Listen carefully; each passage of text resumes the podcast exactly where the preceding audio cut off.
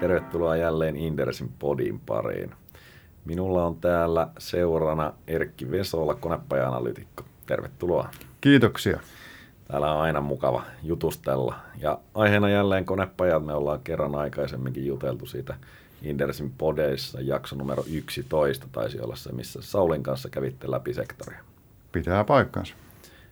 Markkinoilla on ollut aika paljon turbulenssia ja siinä konepajat on ollut oikeastaan kärkipäässä, että heilunta on riittänyt, niin ajateltiin tehdä tällainen tilannekatsaus, että mitä on tapahtunut ja mitä tästä pitäisi miettiä. Aloitetaan vaikka siinä, että pitäisikö Erkki olla huolissaan? Kyllähän kurssiliikkeet on, on ollut täysin käsittämättömiä. Sehän alkoi jo tuossa melko mukavasti ennen, ennen tuloskautta, että kurssit lähti todella lujaan laskuun oikeastaan ilman mitään yksittäistä selittävää syytä. Ei ollut oikeastaan minun, minun mielestä mitään erityistä syytä, miksi just nyt Q3 alla olisi, olisi pitänyt hermostua. Totta kai markkinat yleisestikin tuli alas, mutta konepajat tuli sitten vielä niin kuin kaksinkertaisilla prosenteilla. Että täytyy sanoa, että olin, olin jonkin aikaa ihmeessäni. Sitten kuitenkin osoittautui, että Q3-raportit olivat, jos eivät nyt loistavia, niin kuitenkin rauhoittavia. Niin siis tulostaso on tällä hetkellä on yleisesti hyvä, eikö näin voi sanoa? Se pitää paikkaansa.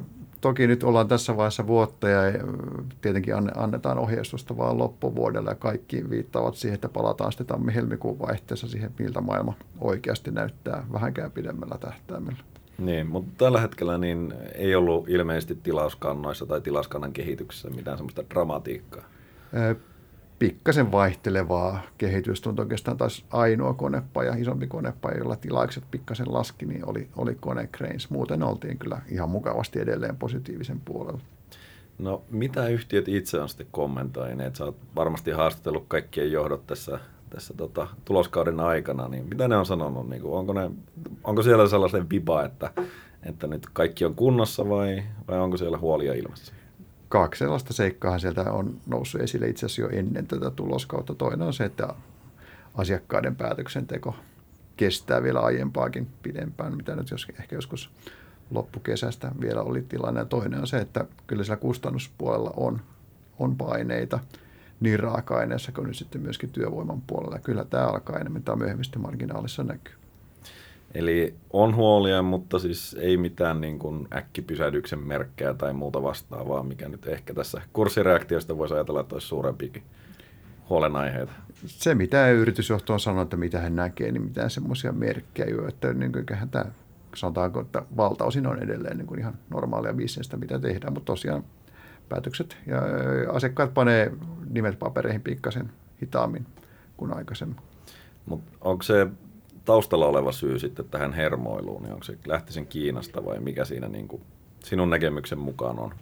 Kyllä mä luulen, että koska Kiina kuitenkin heiluttaa ennen kaikkea konepajasektoria niin, ei niinkään suoraan, vaan epäsuorasti, niin esimerkiksi metallien kysynnän kautta, niin kyllä mä näkisin, että pitkälti lähtee siitä – ja mitkä ne vaikutukset sitten kauppasodassa ja muuten. Onko Kiinassa minkälaisia kuplia ja milloin ne puhkeavat, jos puhkeavat, niin kyllähän tässä tämä Kiinaan liittyvä epävarmuutta on kyllä ollut ihan keskustelun pinnalla. Niin varmaan se suuri huolenaihe on, että nyt pitkän noususyklin jälkeen niin sykli olisi kääntymässä ja sitten markkinat lähteneet sitä ennakoimaan. Onko tämä niin kuin se oikea ajatus siellä taustalla. Varmaan näin on ja tuntuu, että tuossa oli kyllä jonkinlainen joukkopsykoosi tosiaan ennen, ennen Q3 tämän kurssireaktion takana, että kuviteltiin yhtäkkiä, että nimenomaan nämä sykliset yhtiöt, ne, niiden tulokset kääntyvät nopeasti alaspäin nyt kun tämä epävarmuus kasvaa riittävästi ja kuitenkaan sellaisia merkkejä ei sitten kuitenkaan ihan ole, ole näkyvissä. No niin tuntuu just, että tämä kauppasota on ollut se suuri triggeri ja nythän kurssit tällä hetkellä, kun me tätä nauhoitetaan, niin tota, ovat voimakkaassa nousussa jälleen ja kauppasota on ilmeisesti peruttu, kun Trump lähetti twiitin, että, että tämä kertoo ehkä jotakin sitä markkinapsykologiasta, että miten niin analytikon tehtävä on tietenkin pyrkiä ennakoimaan sitä, että mitä markkina ajattelee, niin miten, miten sä esimerkiksi pyrit tai pyritkö ennakoimaan tällaista niin markkinan psykologiaa tai niin mahdollisia reaktioita? Ei suora, sehän on käytännössä mahdotonta ennakoida markkinoiden reaktioita. Tietenkin ne reagoivat, jos ne käyttäytyvät, jos se kun ne pitkällä aikavälillä käyttäytyvät rationaalisesti, niin silloin ne reagoivat aitoihin uutisiin. Ja nyt sitten se, miltä tosiaan näyttää konepajasektorin puolella, on se, että ylärivi, eli tilauskertymä ja liikevaihto käyttäytyy edelleen suht koht tasaisesti ja odotusten mukaista, mutta se, missä on paineita, on sitten kannattavuudessa tässä, kun mennään eteenpäin. Ja totta kai sitten arvostustasoihinkin pitäisi, tai tulosten kautta, niin osake, osakekursseihin pitäisi vaikuttaa. Pitäisikö meidän käydä vähän tätä toimialan dynamiikkaa siis perustavanlaatuisesti läpi, eli käytännössähän siellä ensin tulee tilaukset, sitten pyörähtää tilauskanta ja tulee liikevaihtoa ja toivottavasti tulosta siinä samalla, niin, niin tota, mitkä kohdat tässä nyt sitten, sanoit, että topline näyttää ihan hyvältä, onko sitten kannattavuuksessa näkynyt painetta tai kulurivit niin kuin merkittävästi kasvaneet? Ei vielä. Sanotaan näin, että kyllä kannattavuus se, semmoisia seikkoja, mitä tuossa nousi mieleen. Esimerkiksi ensimmäistä kertaa pitkäaikainen kone puhuu paitsi raaka-ainehintojen tuomasta paineesta, myöskin työvoimakustannusten tuomasta paineesta. Ja kyllähän työvoimakustannukset on yleensä vähentää semmoista 2-30 prosenttia liikevaihdosta, että sitten kun sinne tulee muutamankin prosentin kasvu, muut tekijät muuttumattomia, niin kyllähän se heti, heti näkyy kannattavuudessa, mutta muuten kyllä se on näyttää siltä, että tämä on nimenomaan kannattavuuskehitys, että tästä marginaalit on vaarassa, eikä tosiaan niinkään ainakaan nyt lähemmän puolen vuoden, ehkä vuodenkaan aikana, niin niinkään se, mitä sillä ylärivillä tapahtuu. Miten sitten seuraat tietenkin kansainvälisiä verrokkeja myös, niin onko tämä niin kuin Helsingin pörssi ollut poikkeus tässä, että on nähty näin voimakkaita reaktioita vai onko ne tullut ympäri maailmaa vähän samaan tyyliin? Konepajojen arvostuskertoimet ei ole ihan samalla tyyliin kyllä tullut esimerkiksi edes muissa Pohjoismaissa tai Keski-Euroopassa kaan alasta. Kyllä Helsinki oli tässä suhteessa kyllä jonkinmoinen anomalia. Onko Helsinki sitten edelleen se syrjämarkkina, mistä vedetään ensimmäisenä rahat pois, jos kansainvälisen sijoittajan kannalta, kannalta katsotaan? Jotenkin yhtäkkiä, on, on kuvitellut, että näin ei olisi, mutta yhtäkkiä taas ne pelot palasivat mieleen, että vaikka nämä, eihän näillä yhtiöillä niin se Suomi-liikevaihdon osuus on, on yleensä muutamia prosenttia tai alle 10 prosenttia joka tapauksessa, niin kyllä nämä on ihan siinä samassa kansainvälisessä paatissa kuin kilpailijatkin. No minkälaiset arvostuskertoimet tällä hetkellä on ja mitä ne, minkä kokoisia muutoksia ollaan nähty? No sanotaan tuossa ennen Q3, niin nyt tosiaan ollaan, ollaan tultu alaspäin. Silloin ne, sanotaan, puhutaan vuosien 19, ehkä jopa vuoden 20 kertomista. Ollaan, ollaan P, PL katsottuna siellä 14, 15, 16 tasolla oltu. Ja nyt ollaan palattu ehkä yhden pykälän, tai ollaan nyt tasolla yksi pykälä alaspäin 13-14 kertoa, milloin mennään nyt ensi vuoteen ja sitä seuraavaa. Ja jos katsotaan näiden yhtiöiden historiallisia arvostasoja, niin ollaanko nyt jo alapuolella selvästi vai keskimääräisiä vai? Riippuu yhtiöstä, mistä puhutaan. Sanotaan, että siellä on semmoisia, jotka on, on tällä hetkellä pikkasen yli, yli historiallisten arvostustasojen, kuten Metso – koneen arvostustasohan on, on aina ollut korkea. Nyt sitten tapahtui tässä tämän, tämän ilmeniitti sulaton osalta, niin tapahtuu Ototekissa aika mielenkiintoisia liikkeitä. Nyt siellä ollaan sitten jo, sanotaanko muihin konepajayhtiöihin, jopa niin alle menevillä vero, ää, arvostuskertoimilla. Kaiken kaikkiaan näyttää siltä, että mitään kovin iso ero historiallisiin keskimääräisiin arvostustasoihin tuolla ei, ei nyt kyllä ole. Okei, ei vielä voida sanoa, että oltaisiin niin kuin sillä tavalla arvostasojen kanssa pohjalla tai että vaativatko nämä arvostasot edelleen tuloskasvua lähivuosilta? No kyllä ne sitä vaativat, mutta taas ne erot yhtiökohtaisesti on aika isoja. Että kyllähän niin kuin Kargotekin ja Konecranesin kertoimet menee ensi vuodelle esimerkiksi siellä niin kuin 1-12 välillä, niin eihän ne kovin, kovin vaativia ole. Että mm. kyllä se mm. tuloskasvutahti, mitä tuollaiset numerot sitten edellyttää, on aika pientä. No siis jos se huoli on se sykli, niin millä tavalla sä pystyt itse, tai pyrit ennakoimaan, mitkä on niitä leading indicatoreita, mitä itse seuraat, ja onko se käytännössä se tilausvirta kuitenkin se luotettavin, vai onko siellä jotain muita, missä pystyy yhtiökohtaisia ajureita tarkastelemaan? No se on se, on se kaikkein luotettava. Kyllähän sitten tietysti tämmöisten niin kansainvälisten tutkimustalojen ennusteet esimerkiksi siitä, että miten, miten kaivosinvestoinnit tulee, tulee käyttäytyä, miten maailman kauppavirrat tulee käyttäytyä, ennen kaikkea mitä, mitä satamissa tapahtuu, miten konttiliikenne menee, miten laivatilaukset käyttäytyy niin kyllähän ne on. Tietysti vaikka niiden osuma, osumatarkkuudesta voi, tai selitysarvosta voi aina käydä pitkääkin keskustelua, niin ne on ehkä kuitenkin, en sano parasta, vaan vähiten huonoa, mitä on tarjolla. Ja totta kai sitten, jos katsoo puhdasta niin kuin tilausvirtaa, niin tota, aina mieluummin sitten katsoo sitä liukuvaa 12 kuukauden keskiarvoa kuin yksittäistä kvartaalia, jos trendikäänteitä haluaa, haluaa ennakoida. Mutta onko silloin myöhässä jo, jos katsoo sitä liukuvaa ja, ja se kääntyy, niin eikö osakekurssi ole jo silloin reagoinut vai? No. Tai tällä kertaa se reagoi ainakin jo ennen kuin mitä tapahtuukaan. Mutta... On ja ei, ja kyllä se kurssi voi sitten reagoida myöskin tosiaan, kuten nyt nähtiin, niin hyvinkin kummallisella ja selittämättömällä tavalla, että ei se markkina aina ole oikeassa. No, mutta onko nämä sitten, jos ajatellaan Suomen konepajoja, niin onko siellä defensiivisiä yhtiöitä, sellaisia, jotka niin kuin pärjää selvästi paremmin muita sitten mahdollisessa laskusuhdanteessa? On, kyllä. Nyt esimerkiksi tietysti kone on niistä kai eräs varsin niin kuin hyvä esimerkki, koska tämä jälkimarkkinaliiketoiminta, huoltobisnes ennen kaikkea, sen osuus liikevaihdosta on, on niin suuri ja se tekee niin hyvää tasasta kannattavuutta, että kyllä niitä voidaan pitää varsin defensiivisinä. Toinen, missä ainakin historia puhuu erittäin vahvastikin defensiivisen, defensiivisyyden puolesta, niin on, on Wärtsilä, jonka tuloskehitys ainakin viimeisen kymmenen vuoden aikana on ollut hyvin tasasta ja hyvin ennakoitavaa. Niin, siis Wärtsilällä just kvartaalien välillä voi olla eroja, mutta vuodet on aika tasasta ollut. Se on juuri näin. Tota, Wärtsilällä, miten pitkä tilauskanta niillä tällä hetkellä on? Että... Sen pituushan vähän riippuu, puhutaanko voimalla puolesta vai, vai marine puolesta, mutta kyllä se sinne niin kuin vuoden, vuoden kantturoihin menee. Tai tällä hetkellä pikkasen alle.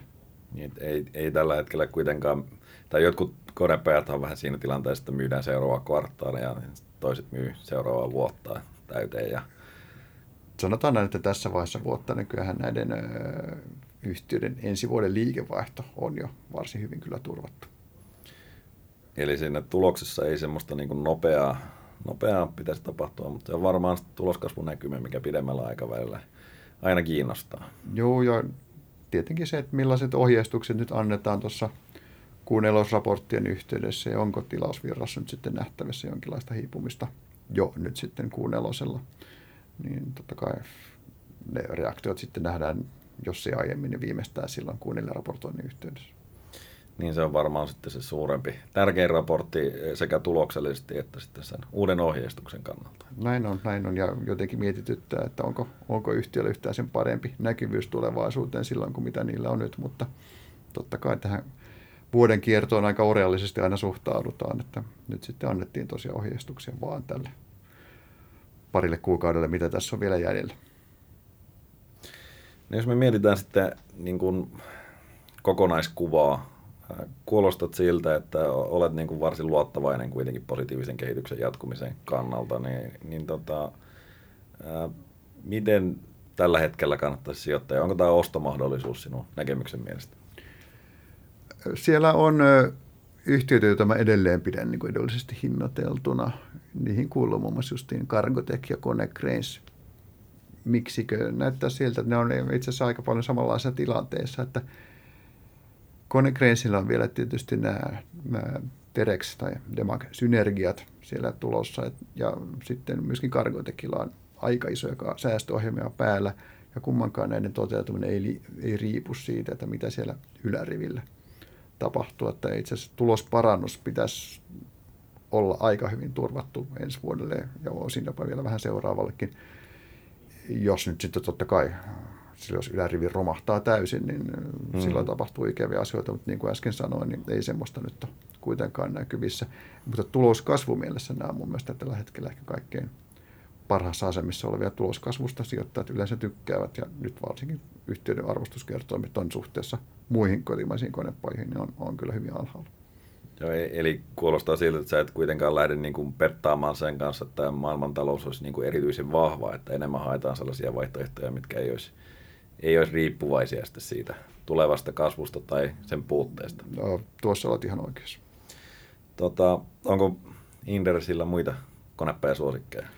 No nythän me äh, tehtiin just, juuri kun tuo Outotekin kurssi reagoi vähän ehkä tarpeettomankin rajusti tähän, tähän ilmenitti sulatto tai siellä olevien uunien aiheuttamaa riskiä, niin tota, nyt kun tätä asiaa on pikkasen, pikkasen perattu tässä, niin yhtäkkiä huomattiinkin, että tämä osake ei enää lainkaan korkealle hinnoiteltu suhteessa noihin näkymiin. Tämä on kuitenkin kertaluonteinen juttu. Mitä sitten tuleekaan maksamaan, se on vielä vähän arvailujen varassa. Se on varmaan 100 miljoonaa siitä johonkin suuntaan mennään.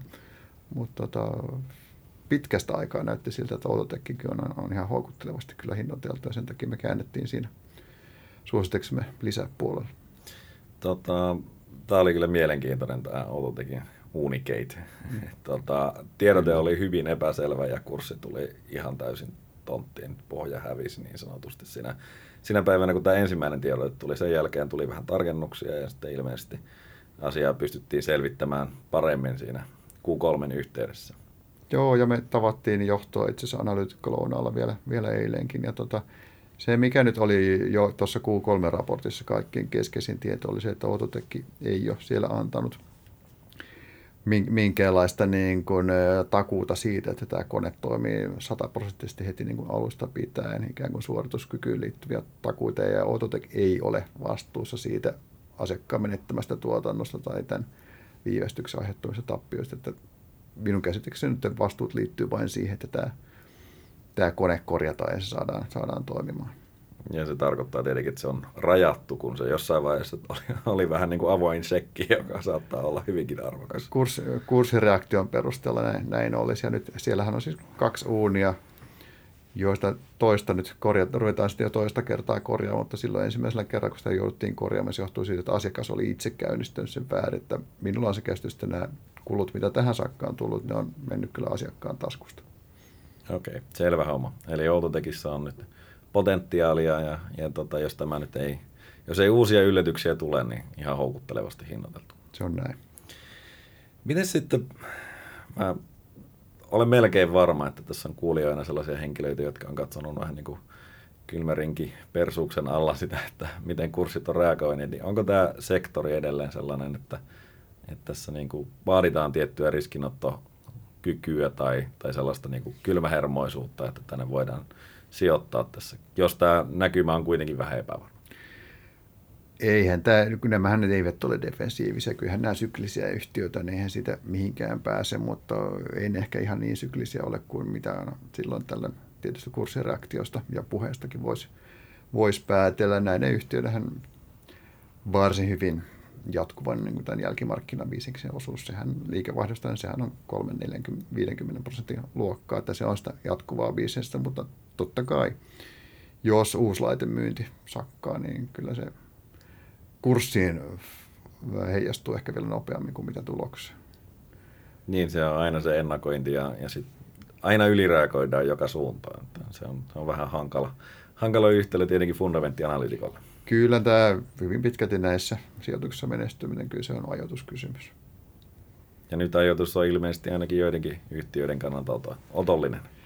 Niin, tässä on liikkeet niin hurjia ja niin, niin nopeita, että tässä joutuu tosissaan melkein päiväkohtaisesti miettimään, että missä vielä kannattaa olla mukana ja missä, missä ei. Mutta sanon tätä toistaiseksi, niin suurimmaksi osaksi nämä näyttää, näyttää vielä ihan, ihan järkevästi tai houkuttelevasti hinnoitellulta, että mutta näistä niin kuin meidän mielestä kalliista yhtiöistä, niin konettamolla on koko ajan pidetty kalliina ja ilmeisesti markkina vaan hyväksyy sinne ne korkeammat mutta nyt sitten näyttää että Outotec ja Metso on vaihtanut keskenään paikkaa, että Outotecista on tullut houkutteleva hinta ja Metso, Metso on kallis.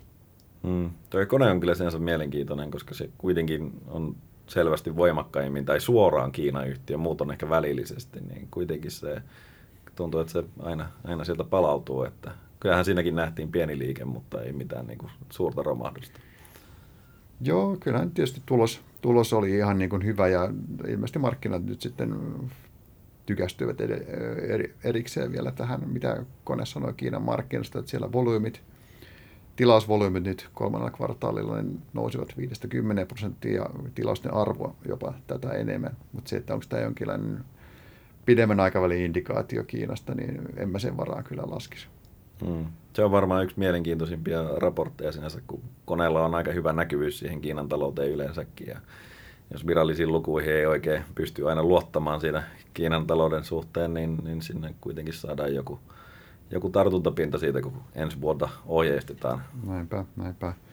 Ja se, mikä siinä koneen Kiina, Kiinan numerossa oli tietysti vielä hyvää, oli se, että näyttää siltä, että myymättömien asuntojen määräkin alkaa olla varsin normaalilla tasolla Kiinassa, mutta nämä on virallisia tilastoja, että mennäpä sinne nyt sitten itse laskemaan niitä yksitellen, että mikä se totuus. niin, se on vähän hankala. Tota, minusta tuntuu, että meidän tilannekatsaus on tällä kertaa aika lyhyt konepäisektorilta, mutta tuleeko mieleen vielä jotain loppukommentteja tähän? Sanotaan näin, että heti tuon tuloksen jälkeen, kun käytiin, käytiin pohjalla, niin kyllähän tässä oli varsin houkutteleva, houkutteleva tilanne. Taas, kun yhtiöstä riippuen ollaan tultu 10-20 prosenttia arvostuksessa ylöspäin, niin onko tämä pelkkänä sellainen helpotusralli vai oliko tässä nyt sitten enemmänkin aihetta siihen, että voidaan, voidaan luottaa, että tämä homma, homma menee oikeaan suuntaan myös ensi vuonna, niin sitä tietoa tai pohjaa ja käsitysten muodostamiselle me valitettavasti joudutaan odottelemaan vielä sinne, sinne tammikuun lopulle, että kyllähän tämä epävarmuus tässä varmasti tulee jatkumaan nyt vielä näitä edessä olevat kolme kuukautta käytännössä. Hyvä, että tuo kaikkein ja räikeimmät ikään kuin hinnoitteluvirheet, mitä tuossa nyt pääsi muodostumaan, ne on, ne on nyt korjaantunut ja näihin voidaan taas suhtautua ikään kuin normaaliyhtiöiden tapaan. Tämä selvä. Kiitoksia kuulijoille. Voidaan varmaan pyytää lisää kysymyksiä Ekille, jos tota, sellaisia on. Konepajasektori on laaja ja kaikkea me ei voida tässä käsitellä, mutta kiitoksia tästä. Kiitoksia.